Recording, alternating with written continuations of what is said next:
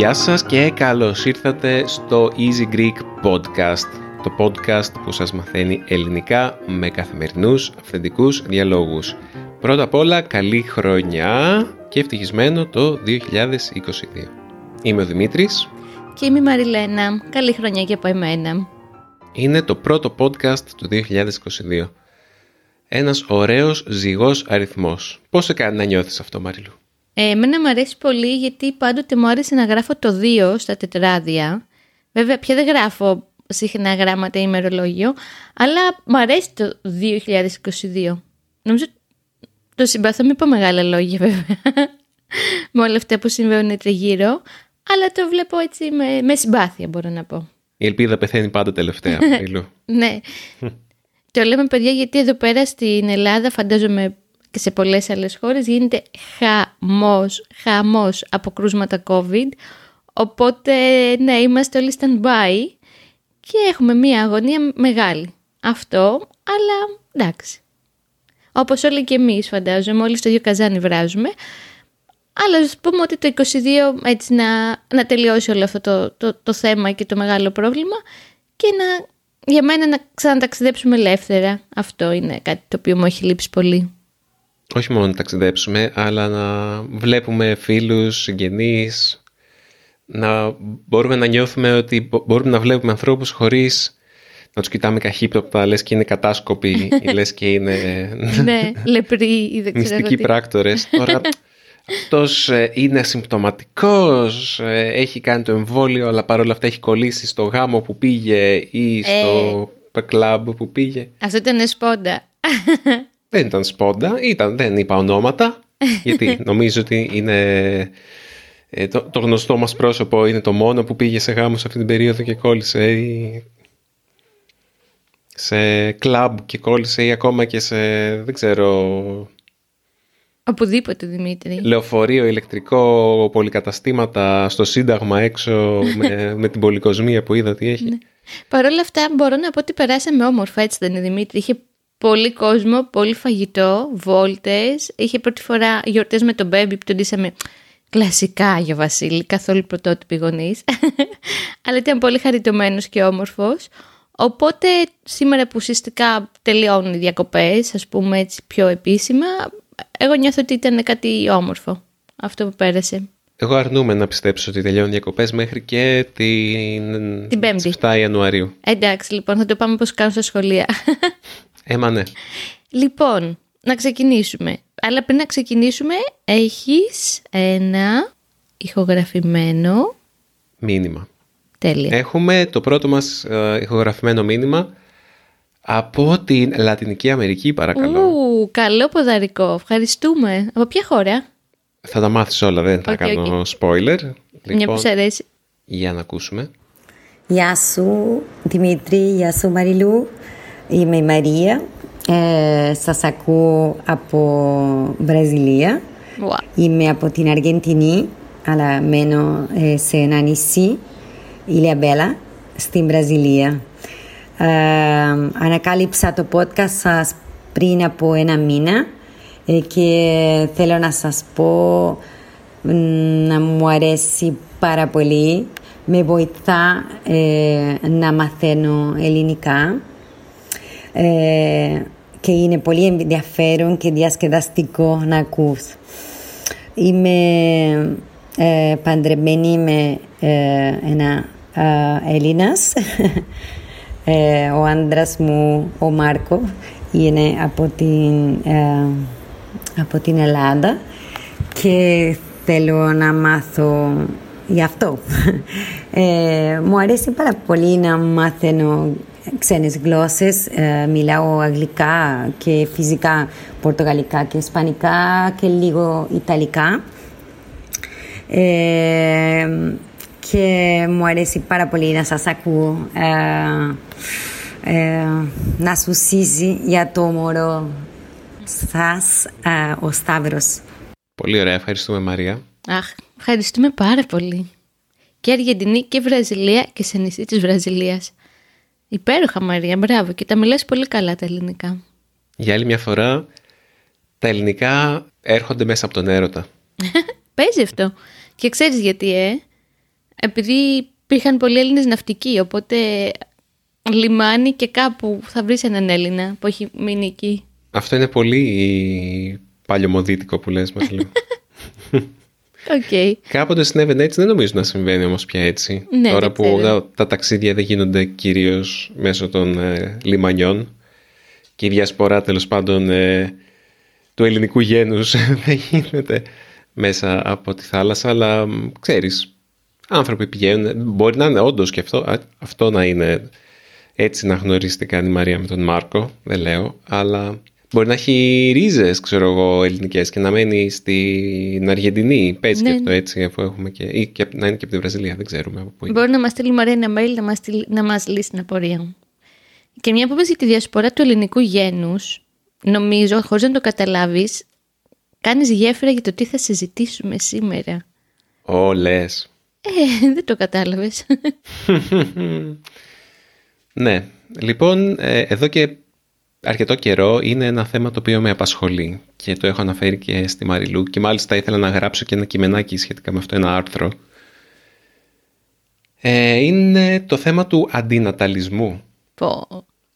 Έτσι, ακούς και τη λέξη και νιώθεις το, το, το βαρύγδουπο του θέματος, αντιναταλισμός. Wow, τι είναι αυτό; Τι είναι αυτό, και εγώ δεν είχα ιδέα, παιδιά, πριν δύο εβδομάδες που μου το είπε ο Δημήτρης. Λοιπόν, ε, με λίγα λόγια, είναι ένα κίνημα το οποίο δεν είναι και πρόσφατο, από ό,τι έχω καταλάβει. Μμμ. Απλά ήταν κάποτε λίγο πιο περιθωριακό. Τώρα είναι λιγότερο περιθωριακό. Δεν μπορώ να πω ότι είναι και mainstream, ότι όλοι είναι αντιναταλιστές, αλλά κερδίζει οπαδούς όσο περνάει ο καιρός και το μέλλον της ανθρωπότητας φαίνεται Ζωφερό.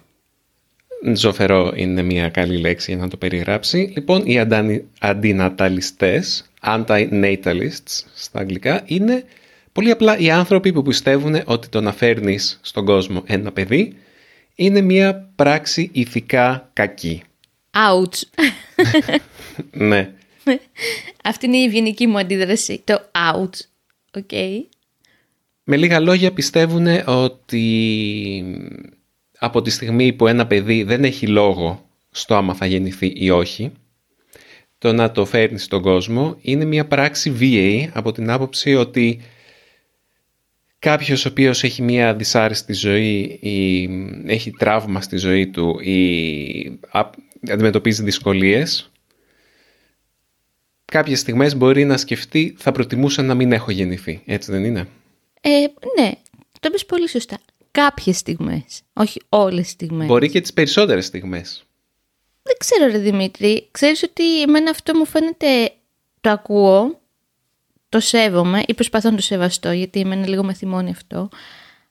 Αλλά έχω σαν αίσθηση ότι ακόμα και οι πιο βασανισμένοι άνθρωποι που έτσι καθόλου τυχαίο παράδειγμα για μένα είναι άνθρωποι που έρχονται από χώρες πολέμου και φεύγουν από τη χώρα τους και και και τους βλέπεις και συνεχίζουν και κάνουν παιδιά. Εντάξει, για άλλους λόγους βέβαια. Αλλά αν φέρανε τόσο βαρέως στο το τι ζουνε και το τι υπάρχουν, δεν θα κάνανε παιδιά. Δηλαδή, Περίμενε, κάνεις, ε, κάπως το έχεις πάρει ανάποδα. για πες. Εκείνοι συνεχίζουν να κάνουν παιδιά. Το θέμα είναι τα παιδιά πώς νιώθουν γι' αυτό. Μια χαρά νομίζω νιώθουν. Δηλαδή, ε, Δεν το ξέρουμε. Να Δηλαδή σου πω- αυτό, που, αυτό που λένε οι αντιναταλιστές είναι ότι το να, μ, το να έρθει στον κόσμο σε λιγότερο από ιδανικές συνθήκες ή ακόμα οι πιο ακραίοι θα έλεγα λένε ότι από τη στιγμή που η ζωή κάποια στιγμή τελειώνει και όπως και να έχει ο πόνος ή τα βάσανα είναι κάτι που στη ζωή είναι αναπόφευκτο γιατί να φέρεις το παιδί ε, γιατί να φέρεις στον κόσμο συγγνώμη, ένα παιδί το οποίο αναπόφευκτα θα ζήσει πόνο, θα ζήσει θάνατο, θα ζήσει όλα αυτά. για μένα αυτό, συγγνώμη που σε διακόπτω, γιατί θα αρχίσω να θυμώνω τώρα στην πορεία της κουβέντας. με ξέρεις πολύ καλά. Ε, μου φαίνεται τρομερά νόριμο. Όλα είναι μέσα στο πρόγραμμα και μέσα στη ζωή. Όλο αυτό που μου περιγράφεις είναι μία pop hipster βλακεία. Δηλαδή, θα φέρω το παιδί μου στη ζωή μόνο άμα ξέρω ότι θα είναι χαρούμενο. Δηλαδή, ναι, έχουμε το Σταύρο και εγώ για το Σταύρο θέλω να έχει την καλύτερη, πιο εύκολη, πιο φανταστική, πιο φωτεινή ζωή. Ξέρω όμως ότι δεν θα την έχει. Πολύ πιθανό να μην την έχει για οποιοδήποτε λόγο. Παρ' όλα αυτά δεν μετανιώνω που είναι εδώ, γιατί μέσα στη ζωή του θα έχει και στιγμές χαράς και στιγμές ανεμαλιάς, ακόμα και τα παιδάκια, τα προσφυγάκια που είναι μέσα σε ένα κάμπ, το οποίο για μένα είναι ό,τι πιο φρικτό και πιο δύσκολο μπορεί να περάσει κάποιος, αυτό και μια πολύ βαρβάτη ασθένεια, τα βλέπεις και χαμογελάνε και γελάνε και παίζουν μπάλα και συνεχίζουν τη ζωή τους. Κάποια στιγμή θα το ξεπεράσουν αυτό και θα πάνε κάπου πιο καλά, ελπίζω. Οπότε δεν μπορεί να στερήσει κάποιον το δικαίωμα του να ζήσει επειδή κάποια στιγμή θα ταλαιπωρηθεί. Όλοι ταλαιπωρούμαστε με τον ΑΒ τρόπο. Mm. Δηλαδή, συγγνώμη, περίμενα να το συνεχίσω τώρα. Αυτό και θα σε αφήνω να τα πεις γιατί τα ξέρεις καλύτερα. Τώρα θα πω κάτι πολύ προσωπικό, ίσως και εγώ κεντρικό. Και εγώ έχω περάσει πάρα πολύ δύσκολα στη ζωή μου. Δεν το μετάνιωσα όμως που είμαι εδώ. Και η αδελφή μου που πέθανε στα 35 της πέρασε πάρα πολύ δύσκολα. Αν της το έλεγες ότι ξέρεις κάτι θα έρθεις, θα πονέσεις, θα περάσεις αυτό που πέρασες και θα φύγεις νέα, θα σου λέει: Εγώ θα ξανάρθω. Αυτό. Η ζωή είναι πάρα πολύ ωραία για να της στερείς. Και δεν έχεις το δικαίωμα για μένα να της στερείς. Σε αφήνω να τα πεις. Εμένα κυρίως μου έχει προκύψει σαν ε, ερώτημα στο μυαλό ε, σε σχέση με την κλιματική αλλαγή και το πόσο πιο δύσκολη θα είναι η ζωή των ανθρώπων στο μέλλον. Δηλαδή, πολλοί είναι αντιναταλιστές σε σχέση με το κλίμα, νομίζω. Δηλαδή, το βλέπω όλο και πιο συχνά κόσμο να λέει γι' αυτό δεν φέρνω ε, παιδιά στη ζωή. Γιατί το μέλλον της ανθρωπότητας θα είναι ένα μέλλον ε, σε έναν κόσμο που θα έχει υπερπληθυσμό, ρήπανση, φτώχεια, δεν θα έχει φύση. Και όλοι αυτοί λένε ότι σε έναν τέτοιον κόσμο δεν έχει νόημα να φέρω το, ένα παιδί σε αυτόν τον κόσμο γιατί θα είναι πολύ άσχημα τα πράγματα. Εγώ σκέφτομαι ότι ναι μεν έχουν δίκιο αλλά έχουν δίκιο από μια δική τους οπτική γωνία. Βλέποντας τον κόσμο που γεννηθήκαν οι ίδιοι σαν τον ιδανικό κόσμο. Έτσι δεν είναι; Ναι. Αλλά άμα κάποιος, πες ένας άνθρωπος, ένας παππούς, ο οποίος έχει ζήσει 120 χρόνια, ο δικός του κόσμος που μεγάλωσε αυτός είναι ο ιδανικός κόσμος. Και τώρα βλέπει τον κόσμο στον οποίο ήδη ζούμε σαν τη δυστοπία. Και όσο πιο πίσω πας, τόσο πιο διαφορετικός είναι ο κόσμος και όσο πιο μπροστά πας, τόσο πιο πολύ αλλάζει. Αλλά τα παιδιά που γεννιούνται σήμερα ακόμα και άμα δεν έχουν γνωρίσει ποτέ φύση, για εκείνα θα είναι το φυσιολογικό. Θα πούν, α, οκ, δεν υπάρχει φύση. Εντάξει. Και θα συνεχίσουν τη ζωή τους. Δεν θα νιώσουν ότι κάτι χάθηκε. Ενώ πολλοί γονείς λένε, οκ, άμα τα πράγματα είναι τόσο δύσκολα, η φύση δεν υπάρχει, η φτώχεια είναι υπερβολική και ή θα είμαστε η πρώτη γενιά που τα παιδιά μας θα ζήσουν χειρότερα από εμάς, ξέρεις και όλα αυτά που ακούμε πολύ συχνά, που η πρώτη γενιά από πότε δηλαδή, εντάξει, από πότε ξεκίνησε το μέτρημα, γιατί υπάρχουν πολλές γενιές στο παρελθόν της ανθρωπότητας που ζήσανε χειρότερα από τους γονείς τους, έτσι δεν είναι; Είναι αυτό που σου έλεγα προχθές, γιατί το συζητάγαμε νομίζω στο... Πότε το συζητάγαμε ρε, στο πρωτοχρονιάτικο τραπέζι, δεν θυμάμαι, ότι για μένα αυτά είναι μπαρούφες. Συγγνώμη, αντιναταλιστές, αλλά θα σου πω τι εννοώ. Ε, ότι έχουμε μία τάση να εξειδανικεύουμε το παρελθόν και να λέμε πω πως από εδώ και πέρα τα πράγματα είναι πολύ άσχημα ή τι θα περάσουν τα παιδιά μας ή και εμείς υποφέρουμε. Ε, οι παππούδες μας περάσανε πολέμους φρικτούς, δεν περάσανε καλά, ε, καθόλου καλά. Και φτώχεια και μετανάστευση και επικινδυνότητα στο αν θα ζουν την επόμενη μέρα. Τους βλέπεις όμως και την αγαπούσαν τη ζωή καταλαβαίνω ότι θα είναι πολύ διαφορετικά τα πράγματα. Αυτό που μου εξηγήσει και εσύ ότι δεν θα υπάρχει νερό, φρικτό, δεν... θα υπάρχουν τεράστια προβλήματα. Αλλά θεωρώ ότι πάντοτε υπήρχαν προβλήματα στην ανθρωπότητα. Έτσι δεν είναι; ναι, αλλά εδώ μιλάμε για προβλήματα επίπεδου αφανισμού. Δηλαδή, αν... Είδαμε και πριν λίγες μέρες το Don't Look Up την ταινία, έτσι. Ναι. και πάλι ρε παιδί μου, OK, okay, το γλεντήσανε. ναι, αν υπήρχε ένας τρόπος να ξέρεις στα σίγουρα ότι, οκ, το 2042, ας πούμε, θα πέσει ένας ε, κομίτης στη γη και θα, θα εξαφανιστεί η ζωή στη γη. Ναι. Θα επέλεγες να κάνεις ένα παιδί; Ναι. Ναι. Ναι ρε, θα ζούσε 20-21 χρόνια πολύ καλά Ελπίζω πολύ καλά. Και ό,τι θα πάθαιναν οι υπόλοιποι θα πάθανε και αυτός. Γιατί να τους στερήσω αυτά τα 20 χρόνια που θα αγαπούσε, θα ερωτευόταν, θα έκανε μπάνιο στη θάλασσα, θα είχε φίλους, θα τρώγε ωραία φαγητά. Με αυτή τη λογική Δημήτρη είναι... Τι να σου πω τώρα. Μπορεί κάποιος να μην φέρει ένα παιδί. Εμένα ήταν ένας λόγος που σκεφτόμουν να γίνω μαμά. Για να μην αρρωστήσει, για παράδειγμα. Γιατί υπάρχουν, έτσι όπως ζούμε, υπάρχουν πολύ μεγάλες πιθανότητες κάποιος να αρρωστήσει, ακόμα και ένα παιδί. Παρ' όλα αυτά, τζογάρεις και παίρνεις ένα ρίσκο. Δεν σου λέω ότι είναι ισοπίθανο με το τι θα συμβεί σε κάποια χρόνια από τώρα με την κλιματική αλλαγή. Για μένα, ίσως οι αντιναταλιστές, καλό θα ήταν να πάρουν κάποια πράγματα σε σχέση με το περιβάλλον πιο σοβαρά και να μην είναι θεωρητική ότι δεν θα, ξέρω εγώ, δεν θα κάνω παιδί γιατί θα καταστραφεί ο πλανήτης. Ε, ίσως να κάνουν κάτι για να μην καταστραφεί ο πλανήτης, να κάνουν ένα πολύ μεγάλο μαζικό κίνημα. Πώς από αυτοί θα συνεχίζουν να πετάνε με αεροπλάνα, για παράδειγμα, ενώ λένε δεν κάνω παιδιά. Γιατί αυτό; Καλά, αυτό είναι λίγο θεωρητικό, παύλα, άστοχο που λες πιστεύω, γιατί κανένας μεμονωμένος άνθρωπος, ακόμα και κινήματα μαζικά δεν μπορούν να, να σταματήσουν αυτό που συμβαίνει. Οπότε το να λες, ok, από το να γκρινιάζεις με αυτόν τον τρόπο κάνε κάτι, δεν μπορείς να κάνεις και πολλά. Μιλάμε για το αποτέλεσμα της ζωής σχεδόν 8 δισεκατομμύριων ανθρώπων. Ναι, εντάξει, αλλά άμα αυτοί είναι χιλιάδες, ξέρω εγώ, θα μπορούσαν να, να αφήσουν ένα αποτύπωμα. Τέλος πάντων, εγώ δεν συμφωνώ για να μην ακούγομαι απόλυτη με κάποιον που θέλει να μου πει: Ξέρεις κάτι, Μαριλού, εγώ δεν θέλω να κάνω παιδί γιατί δεν θέλω να στερηθώ την ελευθερία μου. Το καταλαβαίνω γιατί τη στερήσει την ελευθερία σου. Θέλω κάποιος να έρθει να μου πει, μάλλον δεν έχω πρόβλημα κάποιος να έρθει να μου πει: Θέλω να ταξιδεύω. Δεν θέλω να κάνω οικογένεια, δεν έχω φανταστεί τη ζωή μου και μεμονωμένα και με τον σύντροφό με παιδί. Τα ακούω, τα σέβομαι απόλυτα αυτά. Αλλά αυτό μου φαίνεται λίγο ακραίο και εμένα λίγο με τρομάζουν τα κινήματα, ξέρεις, το έχουμε ξανασυζητήσει, που γίνονται πιο φανατικά ας πούμε και πιστεύουν ότι αυτοί και μόνο αυτοί έχουν δίκιο. Είναι λίγο διαφορετικό το μπαλατζάρισμα. Εντάξει, απλά ξαναεπιστρέφω σε αυτό που, που λέγαμε πριν.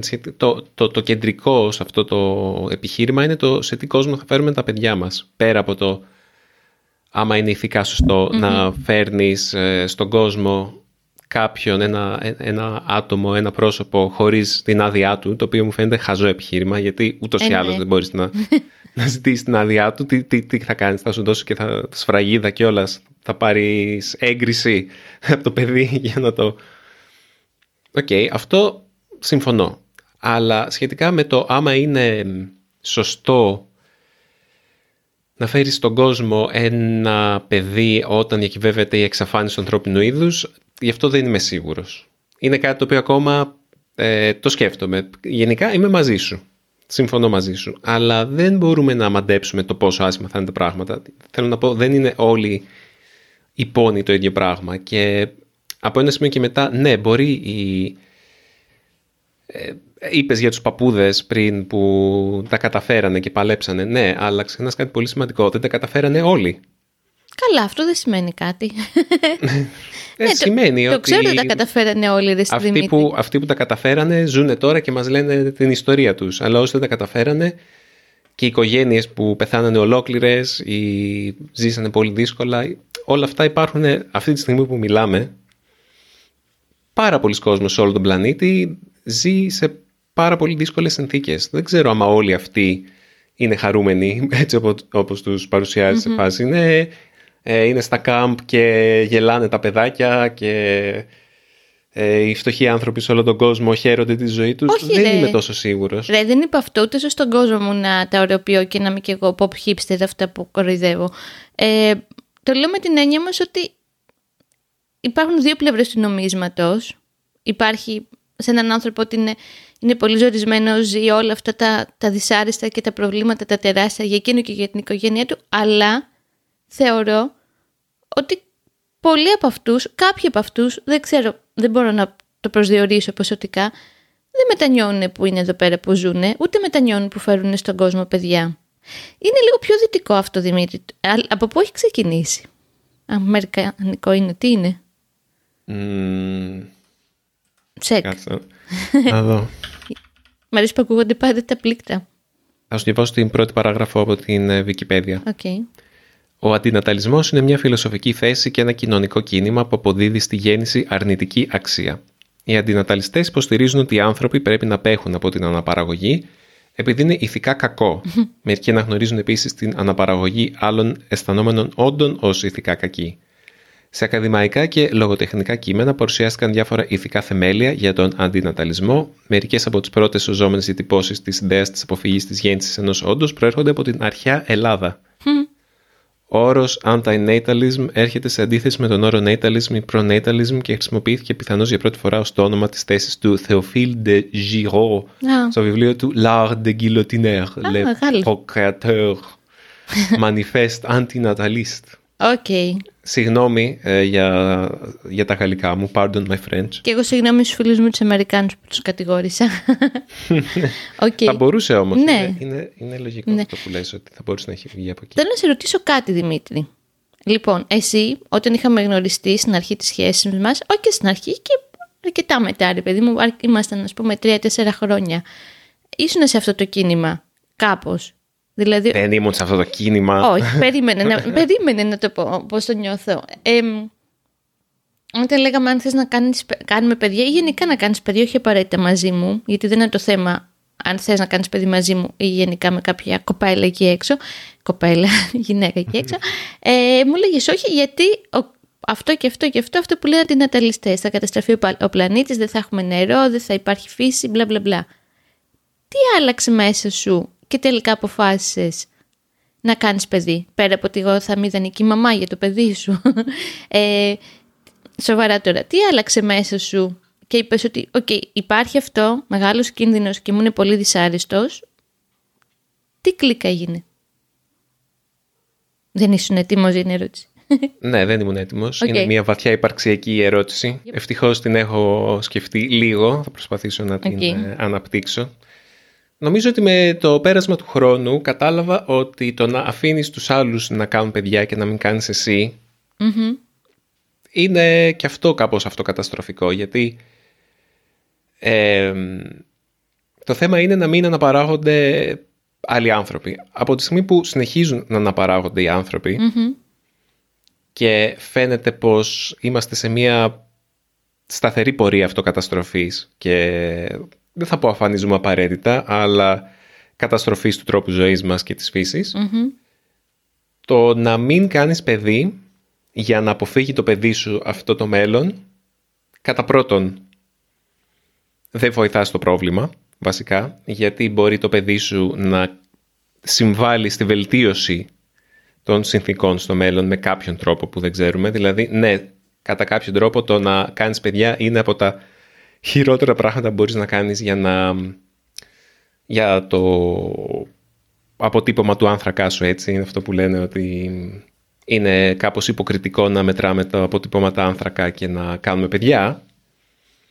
Οκ, αλλά απ' την άλλη άμα δεν κάνεις καθ... άμα πούμε οκ, δεν θα κάνει κανείς, παιδί... δεν θα κάνει κανείς παιδιά για να έχουμε όλοι όσο το δυνατόν μικρότερο αποτύπωμα άνθρακα τότε είναι που θα αφανιστεί το ανθρώπινο είδος Δηλαδή πρέπει να, πρέπει να σκεφτούμε ότι πρέπει να υπάρχει μια ισορροπία σε αυτό το πράγμα. Ναι. Δηλαδή να μην, γι- να μην ε, λέμε ο σκοπός αγιάζει τα μέσα, να μην αγιάζουν τα μέσα τον σκοπό. Ουχ, δύσκολο αυτό. Να μην πούμε, οκ, το αποτύπωμα άνθρακα είναι ένα εργαλείο με το οποίο μετράμε τον αντίκτυπό μας στη φύση. Οπότε τώρα πρέπει να μηδενίσουμε τελείως αυτό το αποτύπωμα, γιατί άμα μηδενίσουμε το αποτύπωμα θα, δεν θα έχουμε ζωή με κανέναν τρόπο. Ναι. Δηλαδή ακόμα και ζώντας πάμε στην τουαλέτα κάθε μέρα. Ε, εκπνέουμε διοξείδιο του άνθρακα. Τι να πούμε, να αυτοκτονήσουμε για να μην ε, χέζουμε και να μην εκπνέουμε διοξείδιο του άνθρακα. Αυτό θα ήταν ένα πολύ, ένας πολύ καλός τρόπος για να μηδενίσουμε το αποτύπωμά μας. Οκ. Ναι, ε, το άλλο που σκέφτηκα είναι ότι μ, αν κάποιος βλέποντας την τωρινή κατάσταση πει «OK, εγώ δεν θα κάνω παιδιά γιατί το, το μέλλον φαίνεται ζοφερό», όπως λέγαμε πριν, ουσιαστικά αυτό που κάνει είναι, λέει «Παιδιά, νύπτω τα σχήρας μου, screw you guys, I'm going home, εγώ θα απολαύσω τη ζωή μου, θα κάνω την κατανάλωσή μου, δεν με νοιάζει τι θα κάνουν οι επόμενες γενιές, εγώ θα, θα ζήσω χωρίς να έχω ουσιαστικά ένα διακύβευμα στο μέλλον του πλανήτη. Κάτι το οποίο συναισθηματικά να με αναγκάζει να, κάνω, να δώσω το καλύτερό μου εαυτό για να κληρονομήσουν οι επόμενες γενιές κάτι καλό. Μμμ. Κάποιος ο οποίος λέει «ΟΚ, δεν με νοιάζει, δεν κάνω παιδιά γιατί ούτως ή άλλως στο μέλλον ε, είναι, έχει γαμηθεί τελείως, δεν με νοιάζει». Τα έχεις δώσει όλα σήμερα. Ναι. ναι, λέει «ΟΚ, άρα αφού δεν έχω παιδιά και τα πράγματα πάνε κατά διαλόγου ούτως ή άλλως, μπορώ να πετάω κάθε μέρα, να τρώω μπριζόλες κάθε μέρα, Ναι. να ρηπαίνω. Δεν με νοιάζει γιατί δεν έχω παιδιά και δεν υπάρχει κάποιο κομμάτι μου το οποίο θα κληρονομήσει τα δικά μου σκατά. Ενώ άμα, έχεις, άμα κάνεις παιδιά, αυτομάτως σε αναγκάζει να επαναθεωρείς κάπως τις αξίες σου και το τι κάνεις εσύ για να είναι το μέλλον του παιδιού σου πιο βιώσιμο, να παίρνει τις κατάλληλες αξίες για να μεταλαμπαδεύσει την βιωσιμότητα και να την μάθει και να γίνει ο καλύτερος πολίτης, ε, τουλάχιστον σε αυτό το κομμάτι της βιωσιμότητας, της οικολογίας που μπορεί να είναι. Είναι αυτό που σου λέω και αφήνω αυτό και ας κλείσουμε σιγά σιγά γιατί μιλάμε πολλή ώρα που μου κάνει μεγάλη εντύπωση όταν πριν να κάνουμε παιδί, πριν έρθει ο Σταύρος πήγαινα σε παιδικά πάρτι και γινότανε ο χαμός του πλαστικού για να το πω ευγενικά. Δηλαδή δεν τους ενδιέφερε τίποτα σε σχέση με την οικολογία. και σκεφτούνται ρε παιδιά, έχετε παιδιά λίγο, βοηθήστε το πράγμα να πάει λίγο καλύτερο καθένας όπως μπορεί. Δεν θα μας σώσουν τα μετάλλικα καλαμάκια προφανώς, αλλά ας μας σώσουν λίγο και αυτά ρε παιδί μου. Ή, ναι, μην κάνετε παιδικά πάρτι με δεκάδες πλαστικά πιάτα και ποτήρια από τη στιγμή που έχετε παιδιά. Αυτό ήθελα εγώ να καταθέσω. Ακριβώς. Και να ξέρεις, εγώ είμαι πάρα πολύ χαρούμενη όταν με παίρνουν φίλες μου τηλέφωνο και μου λένε Μαριλού, περιμένουμε παιδιά. Γιατί υπάρχει και ένα αντίβαρο σε ανθρώπους που κάνουν παιδιά και έχουν φασιστικά ιδεώδη κτλ. κτλ. Αυτό είναι άλλη μεγάλη κουβέντα. Είναι, δεν είναι μεγάλη κουβέντα, είναι ακριβώς αυτό που συζητάμε τώρα. Ναι. Άμα, αν επιτρέψεις ε, σε όλους τους, ε, στους ανθρώπους Που δεν έχουν αυτές τις ευαισθησίες, ας πούμε. πιστεύεις ότι δεν έχουν τις καλύτερες ιδέες για το μέλλον της ανθρωπότητας και επαναπαυτείς το ότι εκείνοι θα κάνουν τις καλύτερες επιλογές, μάλλον θα απογοητευτείς, Ναι. πιστεύω, με, το, με την διάδοση των δικών τους ιδεών και τη μεταλαμπάδευση των δικών τους ιδεών σε επόμενες γενιές. Ναι. Αλλά ναι, τελικά εμείς σαν γενιά τώρα ακούμε τους πλούσιους boomers, τους, τους πραγματικούς boomers, όχι αυτό που λέει OK boomer, το, το σλογγανάκι που έχει γίνει γνωστό τα τελευταία χρόνια, τους πραγματικούς boomers που τώρα λένε OK, εγώ έζησα τη ζωή μου, δεν με νοιάζει τι θα κάνουν οι επόμενες γενιές. Ε, αυτό που σου έλεγα πριν ρε παιδί μου, είναι, είναι μια θέση από μεγάλους ανθρώπους που λένε OK, δεν με νοιάζει η οικολογία γιατί Ναι. εγώ θα, εγώ θα φάω τα σκατά. Όχι, οι επόμενες γενιές θα φάνε τα σκατά. Οπότε εγώ ζω τη ζωάρα μου. Ναι, έχω 20 χρονάκια ακόμα στα μπιπ όλα. Αυτά. Ναι, αυτό το που λένε ότι okay, πριν το 2050 δεν θα δούμε μεγάλες αλλαγές, που δεν ισχύει βέβαια. Ε, άμα αποφασίζεις να μην κάνεις παιδιά, γίνεσαι σαν τους boomers. Λες, OK, εγώ θα ζήσω τη ζωάρα μου. Δεν ε, με νοιάζει τι θα κάνουν οι επόμενες γενιές. Και άμα κάνεις παιδιά, το καταλαβαίνεις περισσότερο. Υπολογίζεις τα πάντα διαφορετικά. Ισχύει. Με, δηλαδή, δεν είσαι μόνο εσύ πια, όπως μου λες και εσύ πολύ συχνά. Εγώ θέλω να πω δύο πράγματα για κλείσιμο, μια που τα ανέφερες. Να μπείτε να. Ο Δημήτρης στην αρχή του podcast είπε: Ήθελα να γράψω κάτι. Για πες ρε Δημήτρη να κάνουμε και λίγο διαφήμιση στο blog σου, που γράφεις πολύ ωραία.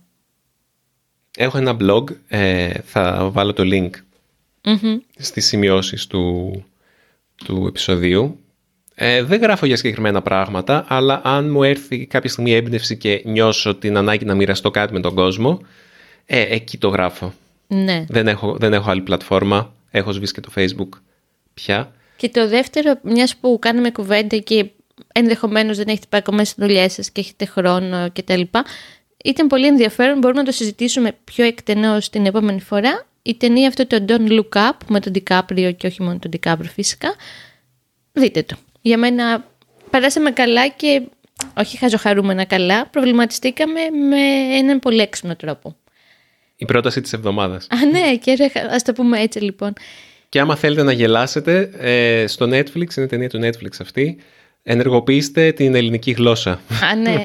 Γιατί για κάποιο τρελό λόγο η, το Netflix Ελλάδας αποφάσισε να μεταγλωτήσει την ε, ε, ταινία αυτή στα ελληνικά. Οπότε συνήθως στην Ελλάδα μεταγλωτίζουμε, δηλαδή κάνουμε dubbing, όπως λένε στα αγγλικά, σε ταινίες κινουμένων σχεδίων. Ναι, τίποτα Είναι πολύ σπάνιο να το βλέπεις αυτό σε ταινίες ε, κανονικές.